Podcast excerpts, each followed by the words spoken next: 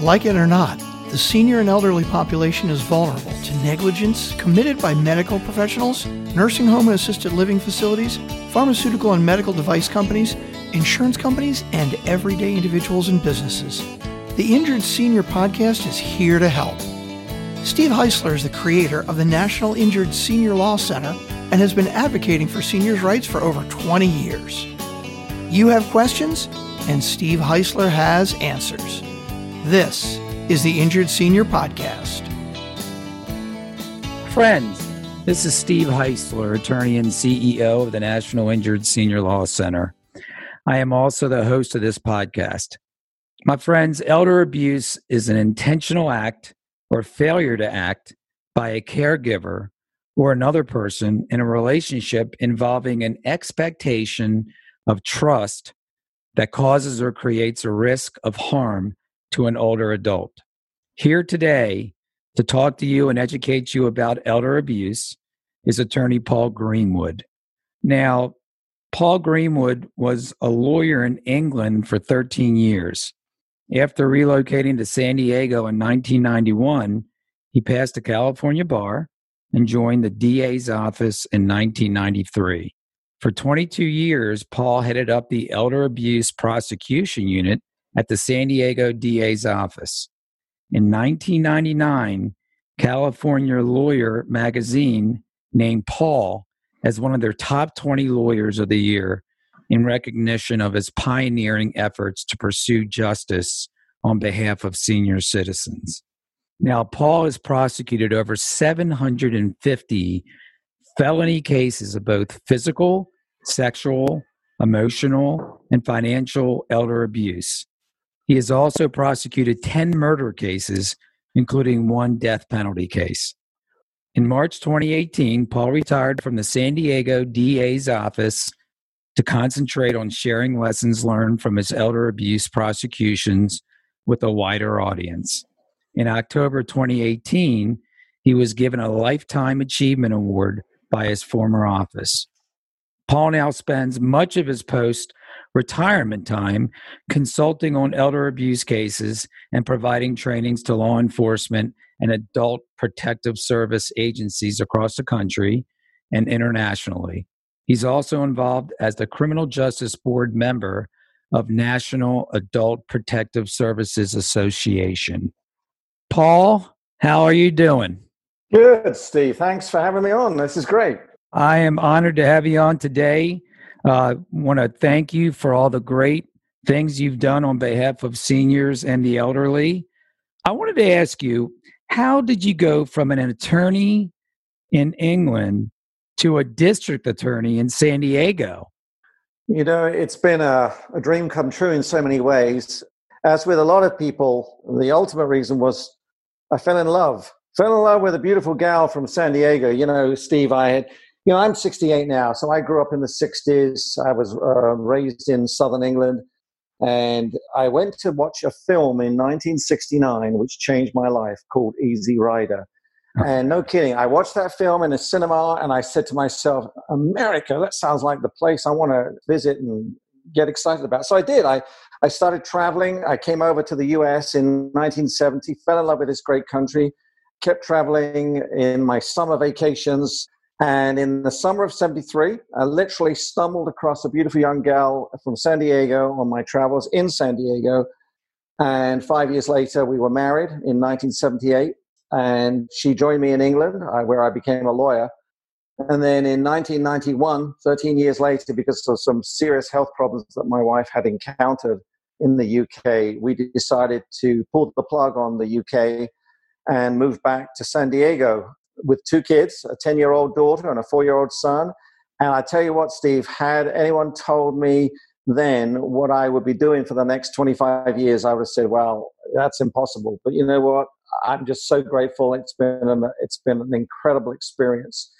So I came over in 91, took the California bar. A miracle happened. I was able to pass it. And then, as you said uh, to the audience, I joined the DA's office in uh, 1993.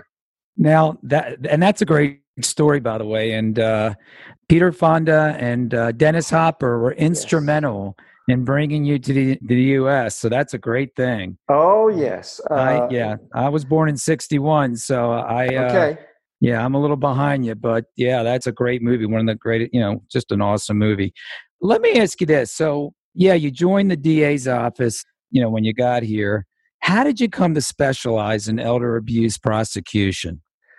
You know, that was just one of those things. I wasn't looking for it. In fact, I had never even heard of the term elder abuse. You know, I was I'd been familiar with child abuse, domestic violence, animal abuse, and after uh, I've been in the office two years, I've been doing regular cases, and suddenly I get the call from the boss, you know, the actual elected DA, and I think, oh my gosh, who have I upset? So I walk into his office. I could tell he was annoyed and angry, but I didn't know what about. And he said, Greenwood, sit down. He said, I've really had a troublesome phone call from our local adult protective services. I said, Who are they? He says, I don't know, but I know they're mad. and he says, They're telling me that we are ignoring a huge escalating crime called elder abuse. And I said, What is it? He said, I don't know either, but you're going to find out because I've just uh, appointed you as the new program leader of a brand new program called Elder Abuse Prosecution. And that was it, Steve. I mean, I walked out of his office thinking, What's just happened? And I actually, I have to admit this, thought I would do it only for three years because at the time it didn't sound to me like a very attractive gig. And that was reinforced by several of my colleagues in the office who were coming up to me and saying, You're doing what? Elder abuse? Who have you upset in the office? So you actually thought you'd been demoted. Yes, that's exactly yeah. right. Yeah. And, and my colleagues reinforced that idea. And I said, you know what? I'm a team player. I'll do it for three years and then I'll get back into the real hardcore crimes. Well, you know what? after a few months, I started to realize, oh my goodness, I am wading into an area that is untapped, uncharted territory, and there's real crimes out here that are not being investigated and are not being prosecuted. Yeah, for the next 22 years, I was involved in prosecuting crimes of horrific nature, you know, that were getting on the media, you know, murders, rapes, robberies, you know, you name it. And yet at the time, I just didn't appreciate when I first started how deep this whole problem was. So, would you say that, you know, and as is uh, exemplified by the fact that you didn't know anything about elder abuse and your boss didn't know anything uh, about elder abuse. Would you say that back in the 70s that america just this was like a hidden secret or just something that nobody wanted to talk about? Or why, why was it that nobody knew about it you know, it's ex- exactly that. It's it's the same parallel that we had with domestic violence about 40 years ago. You know, nobody wanted to talk about it because it was a, a private family affair, you know. And yet look where we've come with now recognizing domestic violence. Right. So when I started in January of 1996, that's the the challenge that I faced was how do we now embrace this hidden topic, bring it to the forefront, uh, convince the public that we're serious about prosecuting it, and get everybody on board to talk about it and then report it. And, and so that was really what I tried to set out to do. That's great. I mean, that obviously there there was a big need in this country for that to happen. So a lot of our listeners are listening in because they want to know more about elder abuse.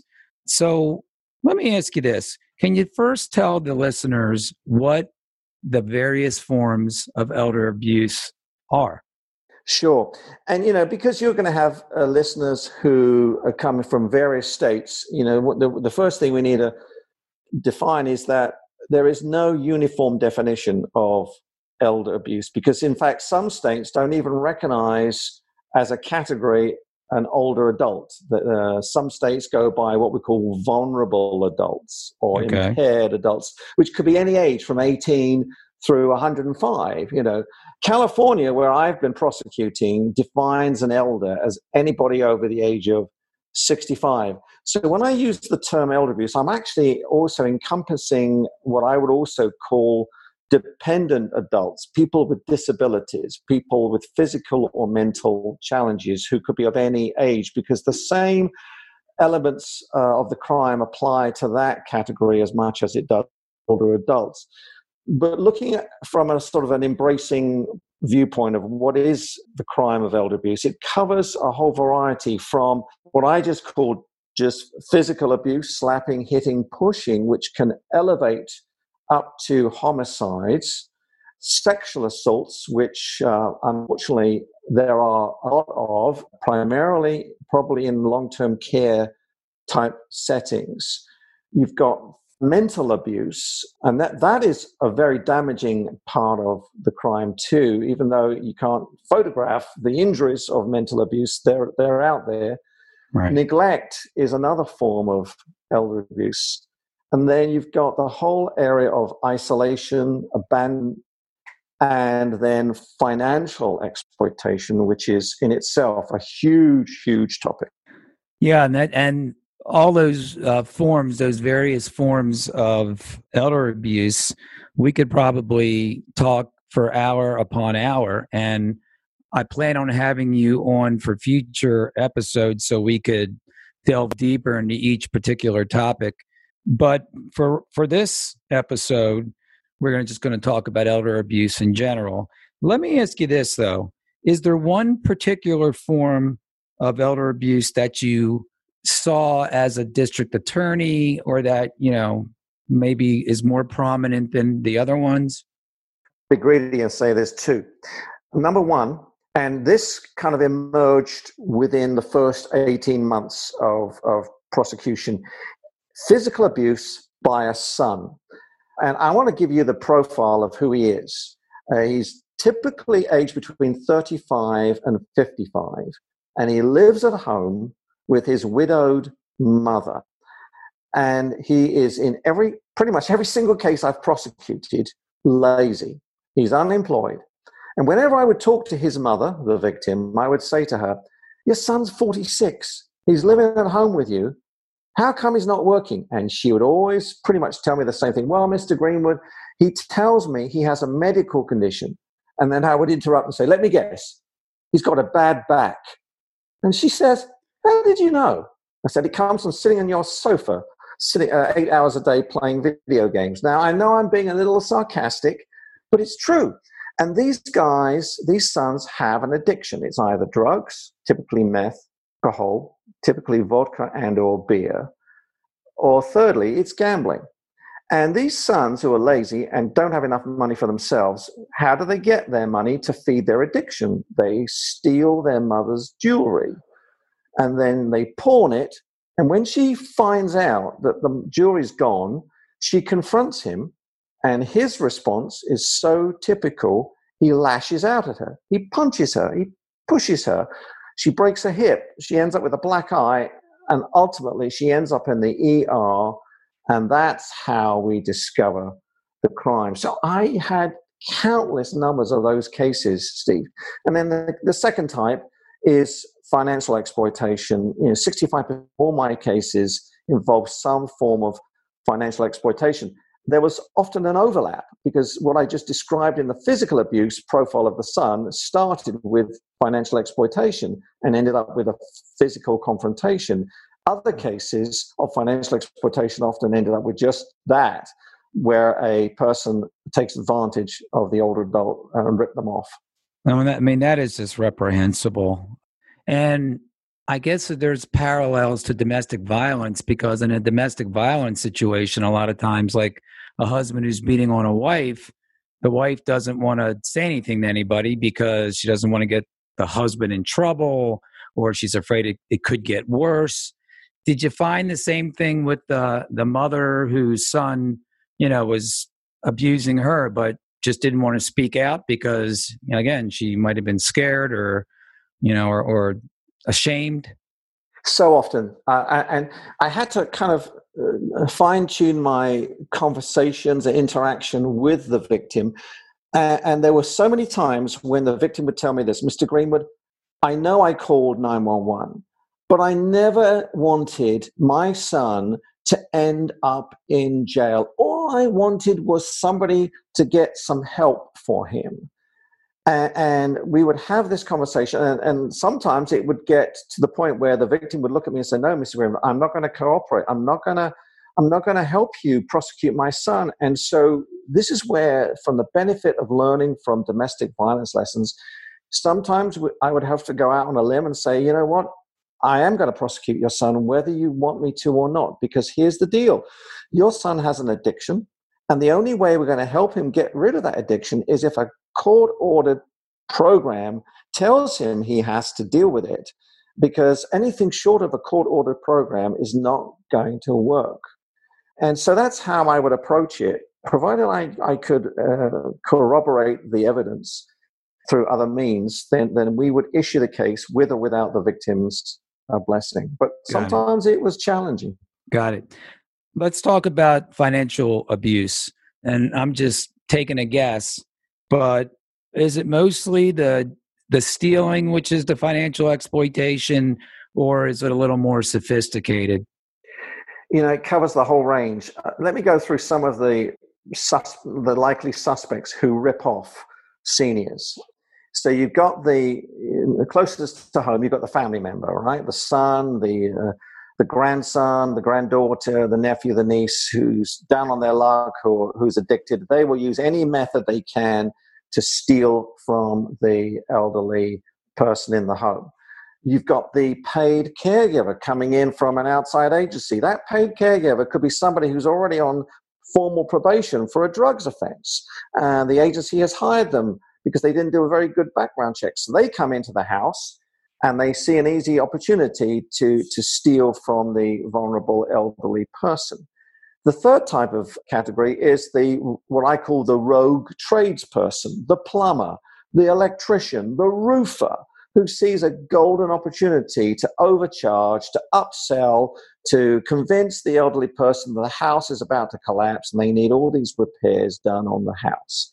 So you've got that person. You've then got the internet scammer. You've got the romance scammer who pretends to be somebody who's fallen in love with the elderly widow or divorcee who's gone on to one of these websites and convinces them that they really love them.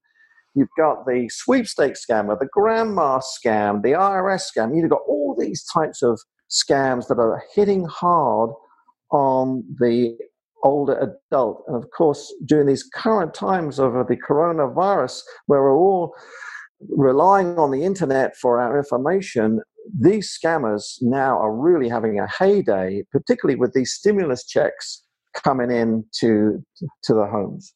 Wow. So, like, as we speak now, you know it's it's it's the coronavirus is such a you know a, tragic situation but there's i'm sure a lot of scammers that this is like uh, showtime for them, right? I mean, this is time for them that they can really take advantage of, of vulnerable people like seniors it, and elderly.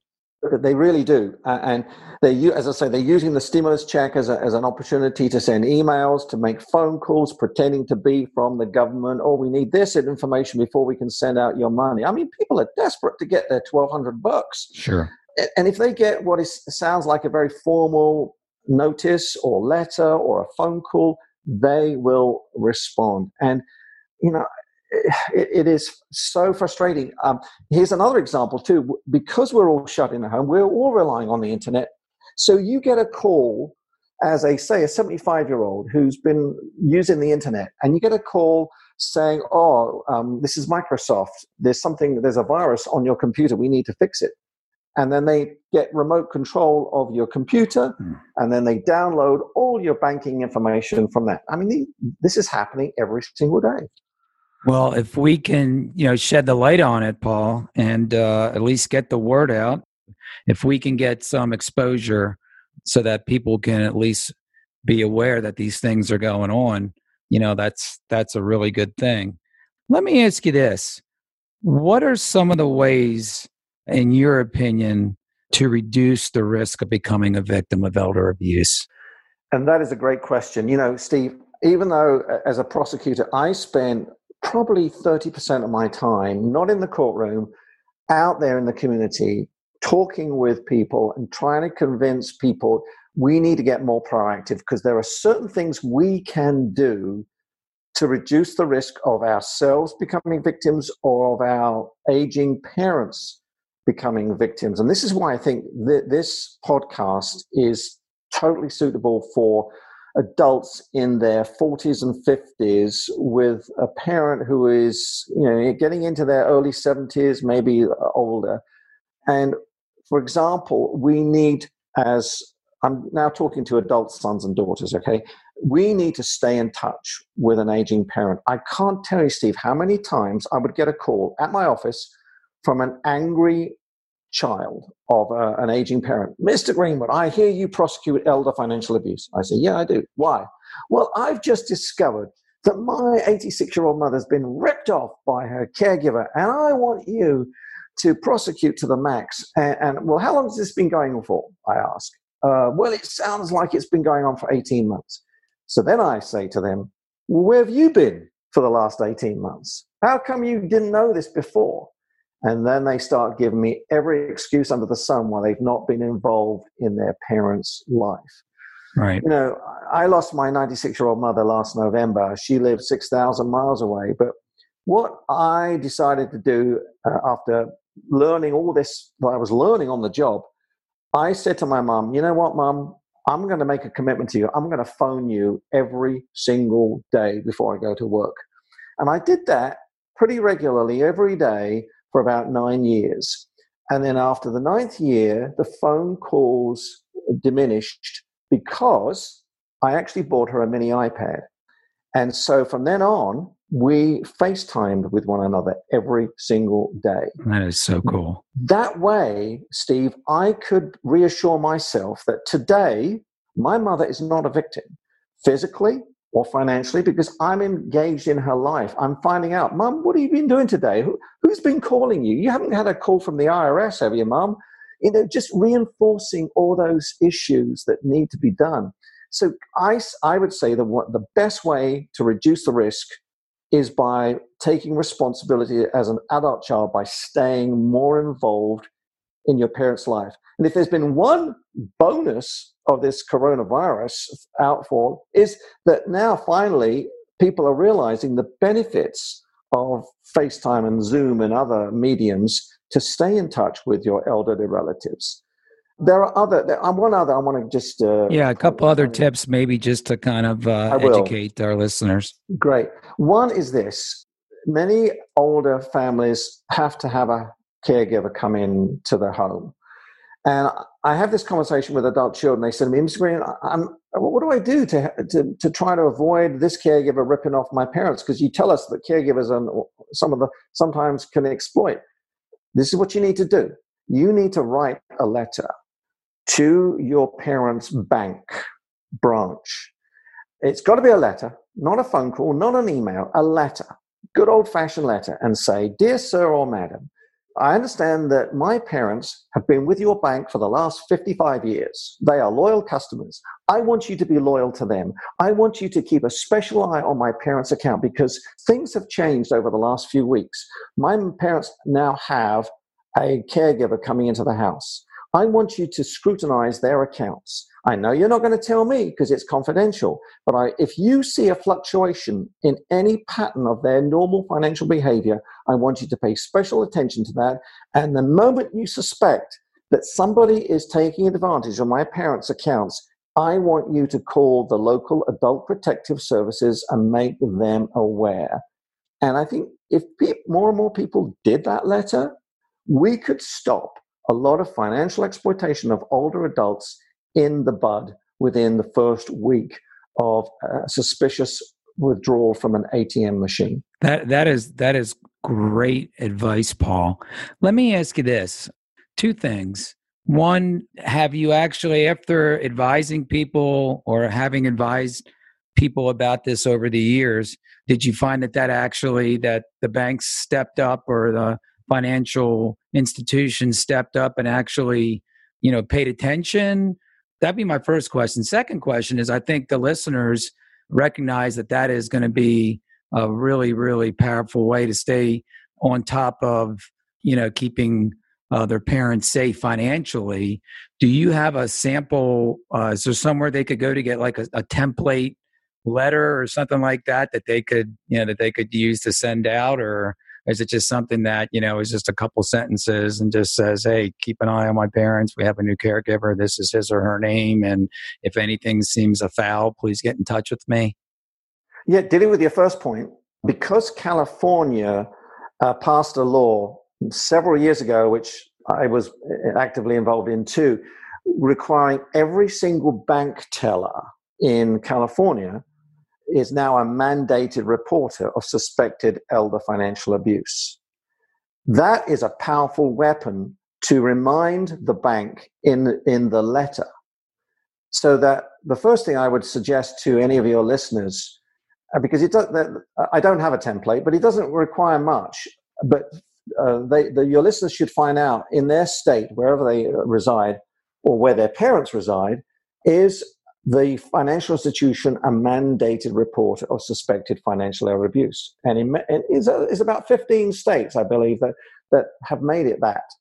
If so, then they need to put that in the letter. If not, just say to the bank, you owe uh, a debt to my parents. Because, you, you, know, Steve, you, you, talk to older people, they are very loyal, aren't they? They've they're, been, the, they're been, the, best. They're, they're the, best. best. They, have been, they've been with us, the same institution for 50 years, even though that institution has changed hands about 10 times itself, mm-hmm. they stay through thick and thin. And it's, that's the, the very location. Least. My parents, my parents are in their 80s and they've been going to the local shopping center in the yeah. same spot. And it's probably, you know, banks, you know, they're always, they're being acquired and whatever, but I think it's probably been four or five different banks. So yeah. you're exactly right. They're loyal. I think they're more loyal just to the to the location or exactly know, the, yeah because so. it's their roots and that's, that's what right. they they identify uh, with it's the same too with people of faith steve there's a lot of older adults who are very loyal to their place of worship and so i spend a lot of my time targeting clergy in san diego county and i'm saying to them because they're also mandated reporters of elder abuse in in california i say look I guarantee you that you've got parishioners who've sat in the same pew for the last 40 years. Now, if you see that that person is, has, is no longer attending your services, that should create a red flag because one of the first indicators of elder abuse is that the perpetrator will make sure that the older adult stops doing their regular socializing. And so that's something that I've encouraged clergy make an unannounced visit to your parishioner's home just to find out what's going on. It's things like that. Of course, in the current situation, they can't do that. But but when we're hopefully back to doing those regular things, this is something that we can all play a part in you know, Steve, I, have spent again a lot of my time saying it, it's not just about prosecution. It takes the whole community to be part of this. It takes banks, clergy, it takes doctors, nurses, it takes CPAs, it takes elder law attorneys, civil attorneys, anyone out there, mail carriers, Meals on Wheels. We all need to be on the lookout for any sign that an older person is not showing the same kind of consistency that they showed in the past. If they, if you see a deterioration, if you see a change in habit, a change in appearance, a change in money uh, factors, that should create a duty in all of us to at least make that call to adult protective services. That that is excellent information, Paul. And you know, nowadays, uh, you know, a lot of people don't want to they don't want to be nosy or they don't want to interfere with anyone else's life or maybe they're overreaching or but with seniors and the elderly you know that is something that they need to do. They need to be as you said on the lookout. And it's going to take a whole communal effort to make sure that our seniors and our elderly are well and are not being exploited uh, not being abused kind of like if you see something, say something. That's so true. That, that's that's exactly it. and, and, I don't know what it is about our human nature, but you're right. We we almost feel that well, it's not my place. I, I don't want to be accused of being a snoop or a snitch. It's not that. And you know what? has also really troubled me over the last two or three weeks. Again, I'm talking now in the context of the coronavirus. We're now seeing some horrific news coming out of long term care facilities. And why is that? That's because for too long, residents of long term care facilities have not been a priority for government, state governments, or federal governments. And, to hear that uh, nursing home care workers are having to resort to putting protective gear on out of trash bags because they're not being given the protective equipment is outrageous. And, and I think if something good comes out of this, it's that we need to pay special attention to our most vulnerable seniors who are living so often isolated lives in these long term care places. And, and we've got to change that. That that's good stuff, and that's uh, th- those are words to uh, to remember and words to live by. Paul, I cannot believe that our time is coming uh, very very close to uh, an end. I've really enjoyed having you on today. I plan on having you on in the future because there's just so much to talk about and so much education that we need to give to this really, which is uh, it's an epidemic itself, you know. But uh, if if anyone wants to get in touch with you to learn more about their own situation or their parents situation or a loved one's situation, what's the best way to get in touch with you?